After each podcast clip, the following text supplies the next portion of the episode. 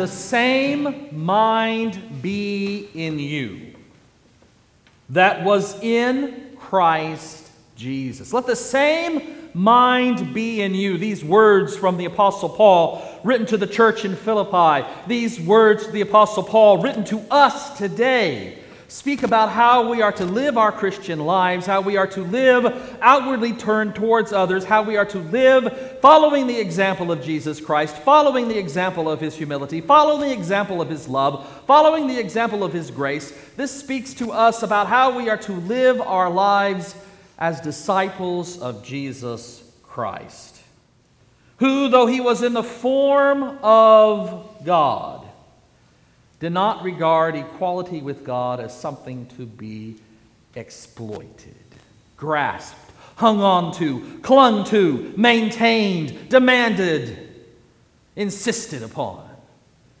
What Paul is doing here is he is quoting from a hymn, just as preachers will often quote from poems and tell stories and quote from hymns as they preach, so also Paul liked to quote from the uh, Old Testament passages of Scripture, and he also quoted some hymns. And this is one of the most famous hymns that he quotes.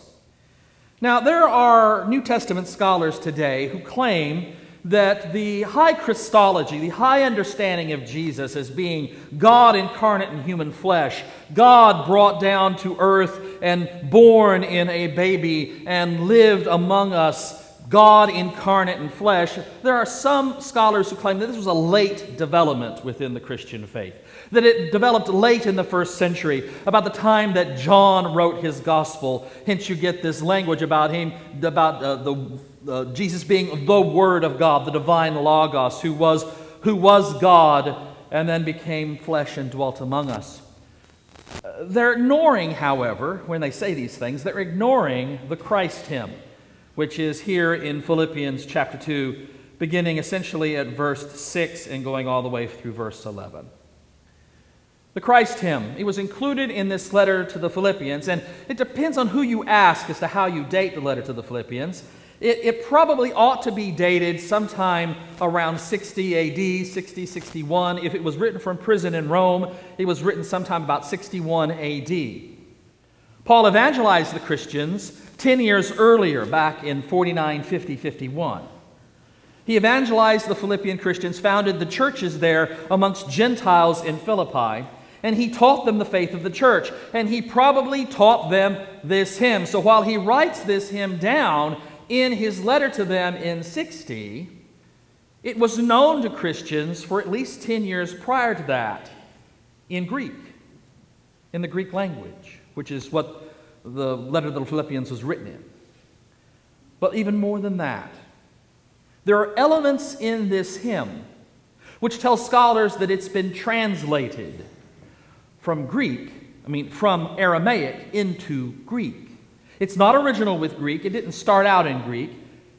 It seems to be original in Aramaic, the language that Jesus spoke, the language of the New Testament church in Palestine. It seems as though this was translated from a Hebraic tongue. There are certain Hebraic couplet characteristics here that tell people the structure sounds like a Hebrew poem or song, and hence probably originated in the Hebrew language or Aramaic. If so, then this hymn dates back before 50, possibly as early as 40 AD. Well, Jesus died and was raised from the dead about the year 30, 31, 32, 33, somewhere in there, probably about 30. Let's just take 30, it's easy to use that. If Jesus died and was raised in 30 AD, and this hymn was known in Aramaic by 40 AD and known in Greek by 50 AD so that Paul could teach it to the church in Philippi. And so they would be familiar with it when he wrote them in 60 AD. That means that the thoughts and ideas contained in this hymn here in Philippians actually go back to just 10 years, less than 10 years actually, after the death and resurrection of Jesus not something that's late, something that's early, something that predates all of the written literature in the New Testament. The first book in the New Testament, the first thing in the New Testament that was written was probably the, letter the, the first letter to the Thessalonians, which was written in about 49, 50, or 51, somewhere in there. This predates that probably, all the way back to possibly the early 40s in Aramaic. And in it, we have some of the highest theology about Jesus to be found anywhere. Who, though he was in the form of God, morphe theo, the form of God, did not regard equality with God, parity with God, identity with God, as something to be exploited, grasped, hung on to, cling to, demanded upon but emptied himself. Well, that one there has caused a lot of debate. A lot of debate. Back in the 1700s, they started saying that this means that Jesus dumped his divinity and became a human, poured out his divinity and became a human being, stopped being God and started being one of us. And that is how, uh, back in the 17 and 1800s, they started to understand the incarnation. But that's not what it means but emptied himself, taking the form of a slave and being born in human likeness. What, what might that mean? What might it mean for him to empty himself? Well, the translation is the suspect here, and there's lots of different ways to translate it. The King Jimmy translates this as made himself of no reputation. Well, that sounds strange. What does that have to do with emptying? But the literal word here means to empty. What does it mean? Well, here's a possible translation. But emptied himself into the form of a slave. If you have a jar of orange juice and a glass, and you pour that orange juice into that glass, does the orange juice change? Shake your head no. It doesn't change. It's still orange juice. It's gone from one container to a different container. It's gone from a great big jar to a smaller glass, but it's still orange juice in the glass, just as it was orange juice in the jar. The imagery here is similar to that. God pours God's self into the form of a servant, a slave, a human into human flesh. Hmm. Hmm. Emptied himself, poured himself, deposited himself, to use modern translation, downloaded himself. being being born in human likeness. Notice, born. Now, mom sometimes said that I was hatched, but we've all been born. We've all been born. Jesus was also born. So it wasn't some miraculous snap your fingers and he appears. No, he's born. Well, we know that. We know the stories of the Nativity. In Bethlehem of Judea, Mary gives birth to the baby Jesus. We'll celebrate that again when we talk about his incarnation and birth over in Advent and at Christmas Eve. He's born. And he's not born the son of a prince or a military general or a wealthy merchant or the high priest of Jerusalem. No. Emptied himself, taking the form of a slave and being born in human likeness. Taking the form of a slave, being born in human likeness and being found in human form, just as he was in the form of God, now he's found in human form, he humbles himself further. I mean, he's already humbled himself becoming human, friends. Pouring himself from the morphe or the form of God into the morphe or the form of a human is quite a bit of humbling to begin with. Humans relative to God are a spit in the bucket, nothing. But then he's humbled even further because it's not just a human, it's the lowest of humans a servant, a slave, a resident of an occupied territory. Judea was occupied by the Romans. a citizen or a resident of an occupied territory, not a citizen of Rome, a citizen of Judea, not a citizen of Rome, the lowest of the low, the son not of a rich merchant, not of the high priest of Jerusalem, not of a military general, not of a prince, not a son of Herod, but the son of a carpenter. Can't get lower than lower than lower, friends, and it goes even more. And being found in human form, he humbled himself and became obedient to the point of death, even death on the cross. In that world, if you were a citizen of the empire, you get beheaded. If you committed other crimes, you might die in various and different ways. But if the Romans execute you for sedition or for some pretty base crimes, for treason or other base crimes, they're going to crucify you publicly and visibly and gruesomely. And that's exactly what happened to Jesus. Not a laudable death, as if a death could be laudable, but a gruesome, horrible, shameful death. So, from the morphe of God to the morphe of a human, even lower, a servant, even lower still, a slave, even lower still, to die on the cross. He didn't consider equality with God as something to be maintained, grasped, depended upon, demanded, but instead humbled himself, became one of us, lived as one of us, laughed as one of us, cried as one of us, taught us and then died as and for us. This is the essence of the gospel. In this tiny little poem, in this tiny little song, in this one stanza, this hymn tells the story of the incarnation, birth, life, death of Jesus in just a few short lines but it's not done, as the gospel isn't done with his death. Therefore, God also highly exalted him. Because Jesus has done all this, because he was incarnate in human flesh, because he emptied himself into the form of a servant, lived as one of us, and died as one and for us, therefore, God also highly exalted him and gave him the name that is above every name. That at the name of Jesus, every knee should bow. Now, sometimes the Bible paints things in multiple shades of gray, lots of different variation.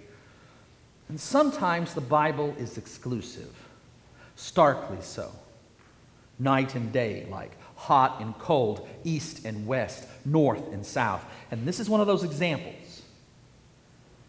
Every knee should bow. First of all, it's the name that is above every name.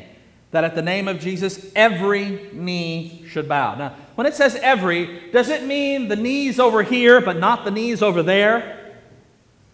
Does it mean my knees and John's knees, but not y'all's knees? Does it mean all the knees that are in this room, but none of the knees that are out there? Does it mean all American needs, knees, but not European knees or African knees or Asian knees or Middle Eastern knees or Indian knees? Or does it mean every knee? What knee is not included in every knee? Every knee should bend or bow. And every Tongue should confess. That's one of those du- uh, couplets right there that come from Hebrew. This idea that you say it one way and then you turn around and you say it again. That's a Hebrew characteristic in poetry. Every knee should bow and every tongue should confess. And where?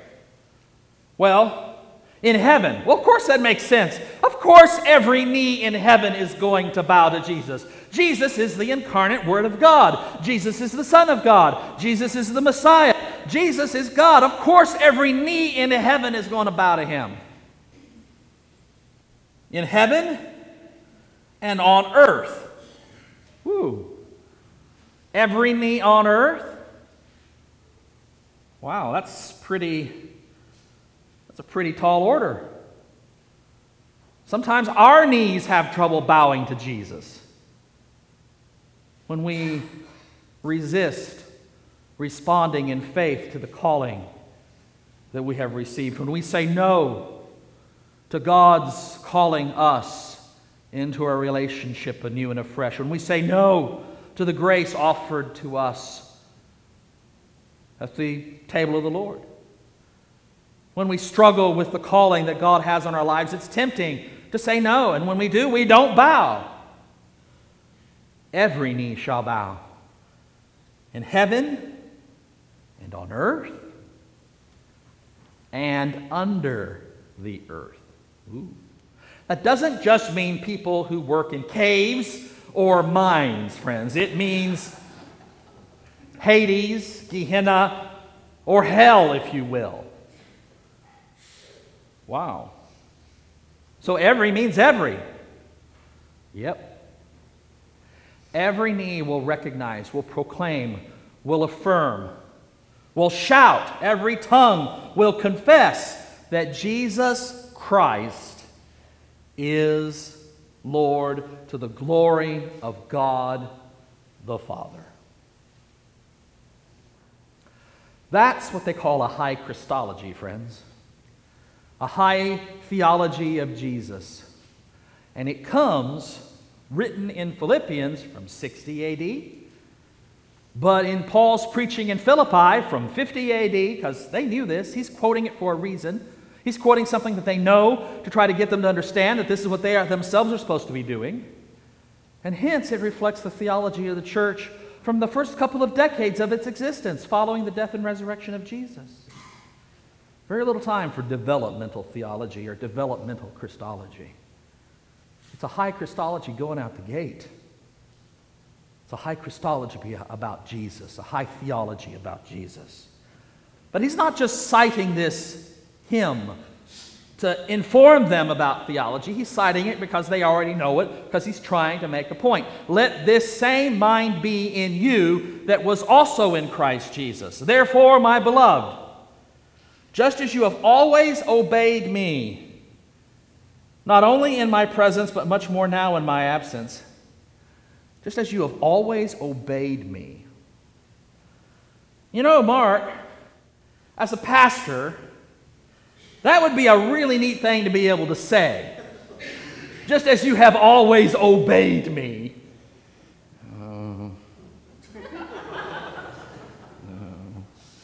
Just as you have always obeyed me, not only in my presence, but, but much more now in my absence. Wow, that's even bigger. Work out. Work out your own salvation with fear and trembling. Salvation is really important.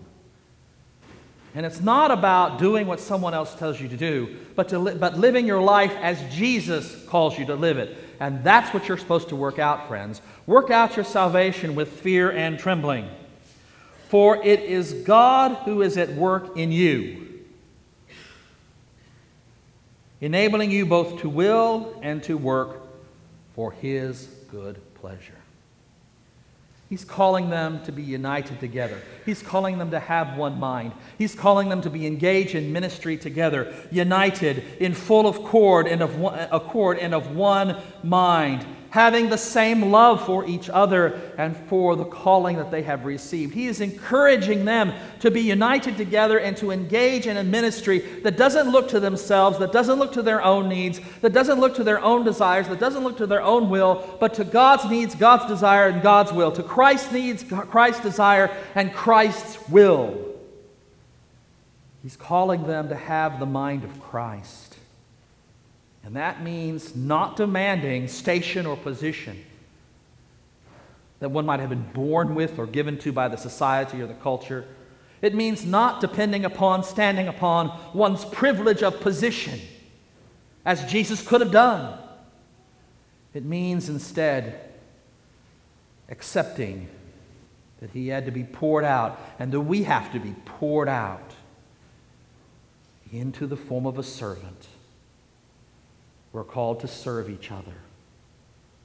We're called to be a people of service, a people that do what Christ did, which is teach the love of God, share the love of God, and even possibly dying in the name of God for our sisters and brothers, giving ourselves that others might know the love of God, standing in the breach,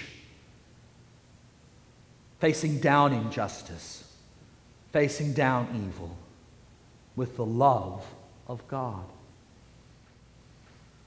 That is what we are called to do. That is the mind we are called to have. That is how we are called to live. This message kind of anticipates Christmas. In Charles Wesley's beautiful hymn, Hark the Herald Angels Sing, which you'll find in your hymnal at page 240, in verse 2, we have the theology, this theology of incarnation stated clearly. Christ by highest heaven adored, Christ the everlasting Lord, late in time behold him come, offspring of a virgin's womb. He's born. Veiled in flesh, the Godhead see. Veiled in flesh. Jesus is still God, emptied into a human flesh. He's still God, veiled in flesh. Veiled in flesh, the Godhead see. Hail the incarnate. The inf- incarnate means infleshed. Incarnate deity. Pleased with us in flesh to dwell. Jesus, our Emmanuel. Hark the herald angels sing. Glory to the newborn King. Yes, indeed. Every knee shall bow and every tongue shall confess. But may our knees and our tongues bow and confess that Jesus is our Lord. And we do that by doing what he did and by living as he calls us to live. In the name of the Father and of the Son and of the